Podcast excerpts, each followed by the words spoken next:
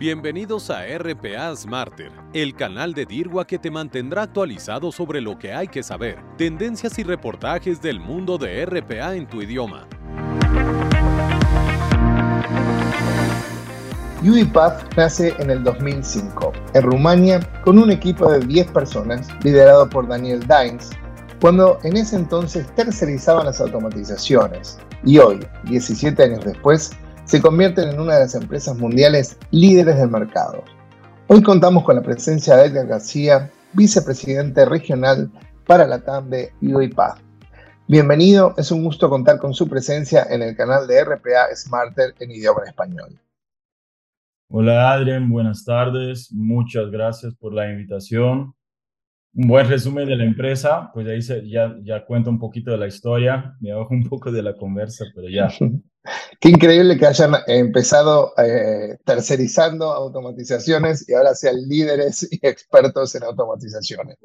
de ahí nace una historia de una persona con tres amigos en Rumanía. Las historias de, de las empresas de tecnologías donde Daniel Dines es el idealizador de todo con tres amigos y de ahí salen a, tener la empresa del tamaño que está y crecer de la manera que han crecido, ¿no?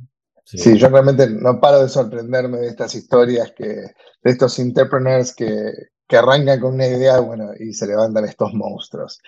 Así que bueno, bueno, quisiera arrancar esta entrevista eh, con una pregunta que todos nos hacemos a la hora de evaluar a VPath como herramienta de RPA.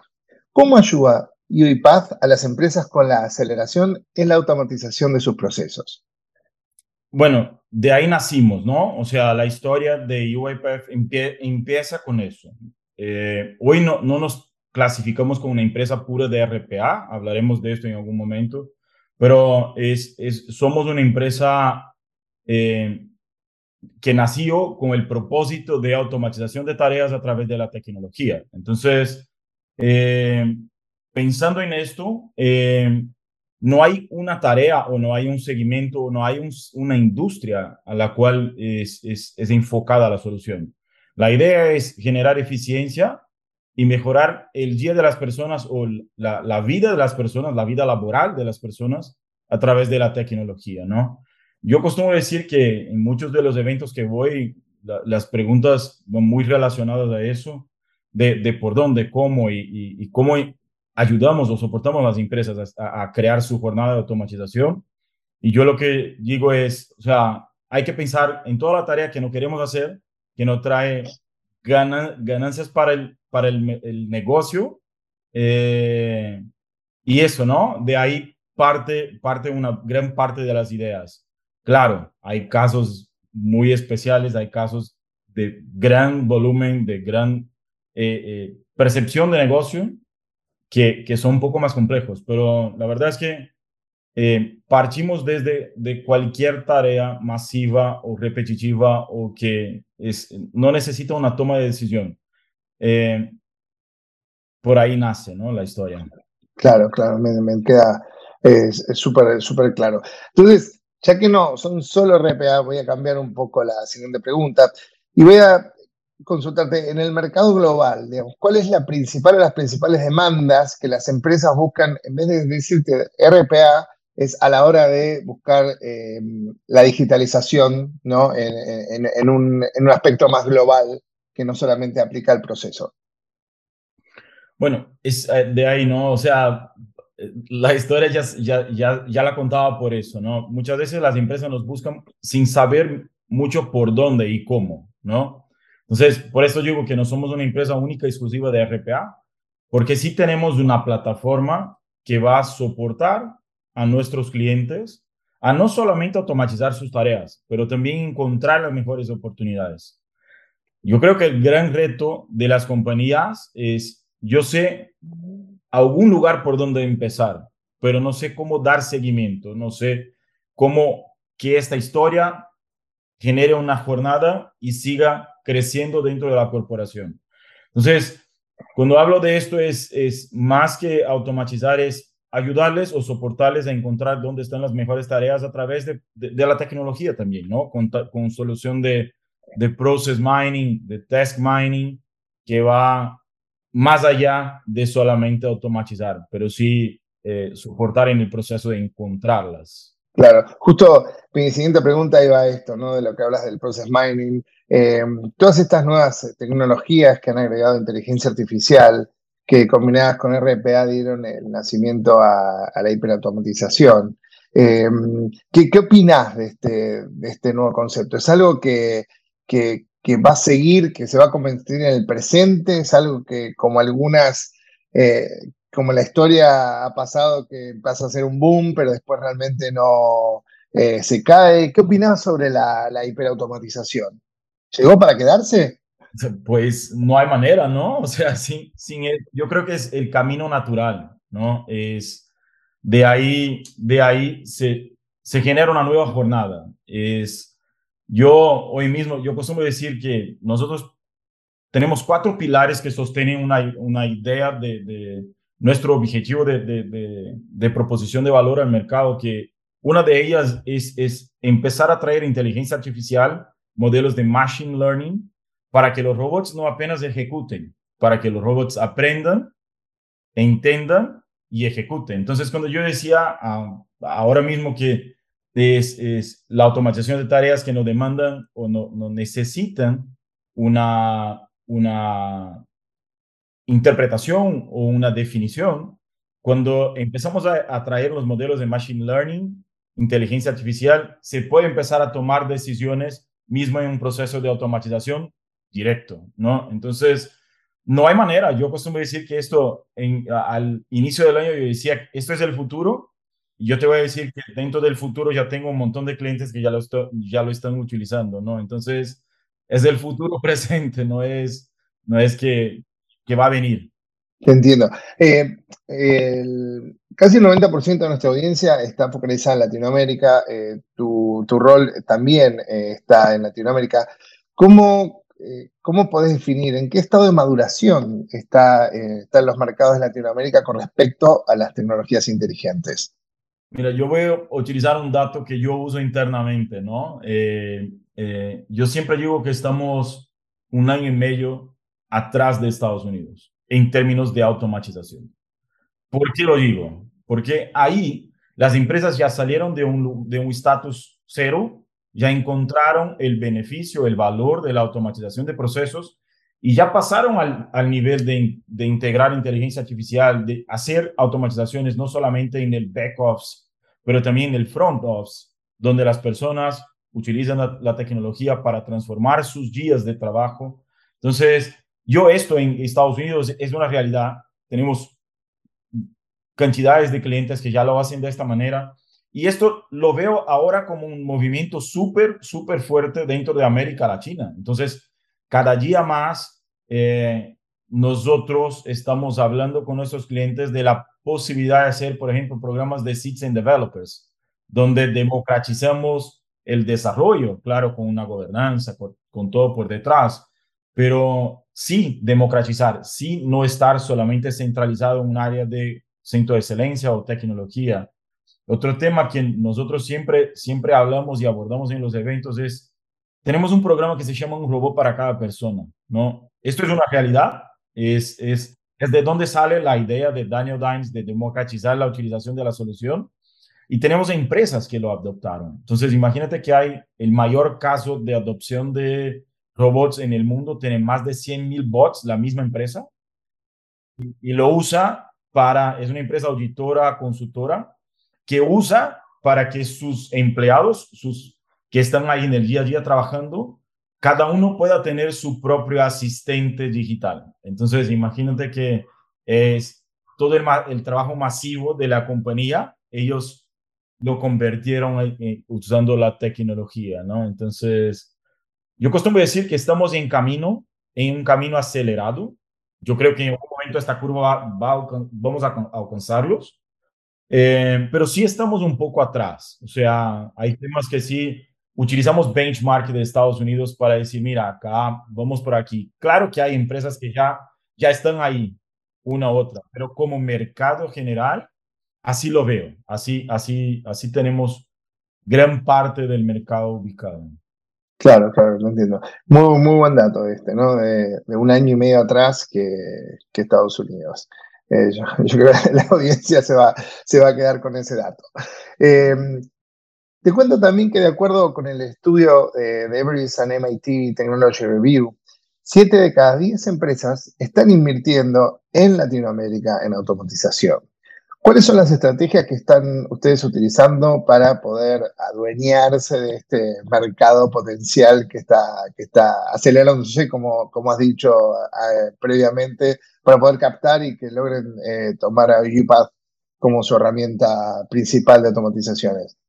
Mira, yo te voy a dar algunos datos. ¿no? En, en, en, Estados Unidos somos líder de market share ya más de un año, pero bien, bien distante de los, de los demás. En Brasil empezamos la operación para América Latina desde acá de Brasil, eh, donde de aquí atendíamos todos los clientes. Entonces, imagínate que a tres años éramos tercero en market share, quizás en la región, porque los otros habían llegado antes.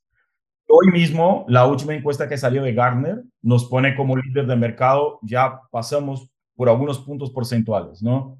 Entonces, eh, nosotros venimos capturando esta oportunidad de mercado por sí utilizar la experiencia que tenemos de una empresa sólida, madura, que tiene una base de clientes enorme mundialmente. Entonces, usando los casos que comentaba, Citizen Developers, un robot para cada persona, todos estos, estas, estas, estos programas eh, que son maduros y que traen gran valor y resultado en otras otras regiones, eh, lo adoptamos localmente y con clientes ya utilizando y ya generando resultados, ¿no? Entonces, yo creo que eh, el gran trabajo acá es entender, eh, entender cómo el mercado reaccionó, mercados más maduros, eh, y usar como ejemplo. La verdad es que yo soy mucho de esto, ¿no? O sea, sí tenemos nuestras especificidades porque somos latinos y tenemos nuestro, nuestra, nuestra manera de ser, pero hay, hay temas que, por ejemplo, cuando yo explico o intento explicar a un americano lo que hacemos contabilmente local en cualquier país de América Latina,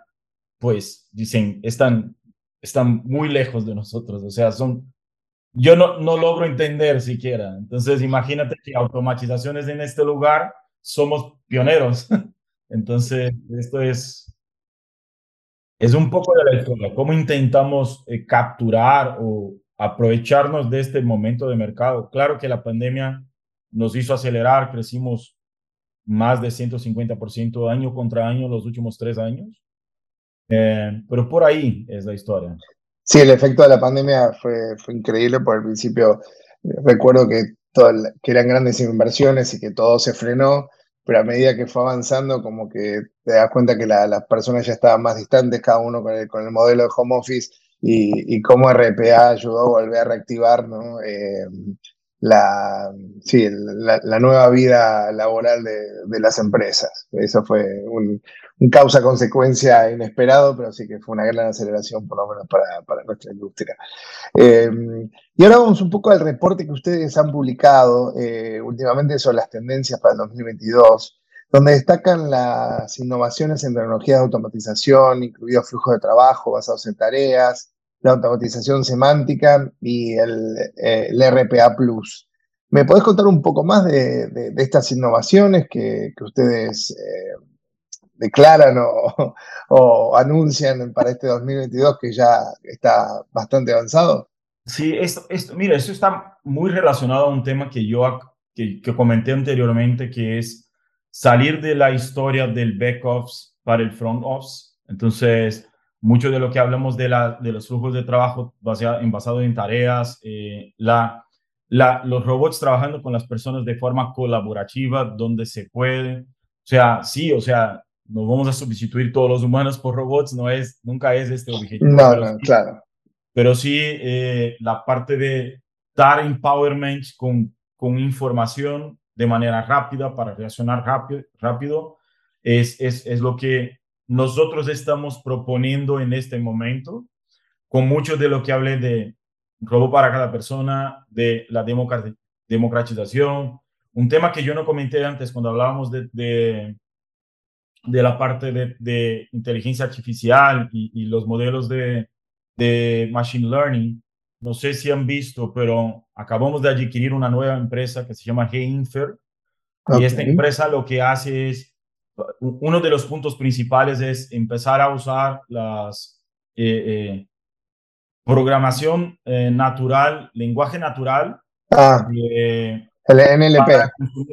NLP, sí. Entonces, para, para empezar a, cuando miras el contexto de automatización, es un paso más adelante, es empezar a tomar informaciones que son eh, escritas, es, eh, eh, audios, y transformarlas en datos estructurados, ¿no? Entonces, esto va a dar un paso importante hacia este camino que decimos de, de las tareas de front office, ¿no? pero también al otro camino que hablábamos del futuro que, que viene y, queda, ¿no? O sea, cuando dije que esto viene para quedar es que vamos siguiendo, siguiendo creando más, ¿no? O sea, abordando más temas. Pero yo creo que eh, es más por ahí, ¿no? Es, es salir de un contexto mucho más de masivo, back office, que sí va a seguir siendo un gran mundo de claro. pero sí empezar a traerlo al front office. Claro. Eh, realmente muy, muy, muy interesante. ¿Y alguna última novedad, tipo como esta compra que han hecho de esta empresa, algo que nos, que nos puedas adelantar para, a nosotros y a toda la audiencia de RPA Smarter? ¿Algún secreto? algún Tiranos algo, contanos algo. Yo, bueno, ya, ya empecé a dar algunos spoilers que son esta compra, pues ya sí es pública y, y que sí viene algo de futuro importante, pues ya hice, para quien está en el mundo de RPA, de automatización, ya puede empezar a pensar qué más, ¿no? Hacia dónde vamos, empezar a tomar información no estructurada para ejecutar automatizaciones. Yo estaba en un cliente ayer y hicimos, una, hicimos un challenge interno y una de las cosas que hicieron fue tomar la información, una fala de Siri, para ejecutar un proceso. Yo le dije, mira, esto antes se hacía con algunas otras tecnologías, Ahora vas a hacer directamente todo dentro de, de la misma, de la misma plataforma, ¿no? O sea que Siri literalmente hablaba y, eh, y, interpretaba todo lo que, y el robot lo ponía. Wow. Era, es, fue un caso súper simple, pero esto era parte de una prueba para un caso más complejo, ¿no? Claro. Pero es, es, yo creo que sí, si te puedo decir algo diferente de lo que el mundo de automatización, procesos y esto, yo creo que va a estar por ahí. Va a estar por lo que estamos trayendo de nuevas funcionalidades dentro de un mes, el 27, 8 y 29 de septiembre. Tenemos nuestra conferencia global, el Forward 5, que va, que va a pasar en, Las Vegas. Eh, en este evento, por esto no puedo contar tanto okay. lo que, de lo que pasa en la empresa de nuevos productos, nuevas funcionalidades, la proposición nueva de, valor al mercado sale ahí. Lanzamos mucha cosa ahí y, y sí van a venir. Yo lo que te puedo garantizar es, como ya comenté, que ya estamos en camino de, de las adquisiciones y esto todo que pasó. En este evento vamos a, vamos a dar más producto, más funcionalidades, nuevas versiones. Pues no, octubre van a escuchar mucha cosa. Perfecto, entonces ahí vamos a, volver a, recordar la vida. Entonces el, evento es octubre 2022, eh, eh, perdón. Septiembre, 27, Septiembre. 28, 29. ¿Va a ser virtual o va a ser presencial? Va a ser 100% presencial. Fue el primer evento que volvimos 100% presencial. El año pasado hicimos medio híbrido nos salió súper bien, pero ya nos hace falta tener un evento presencial y esto.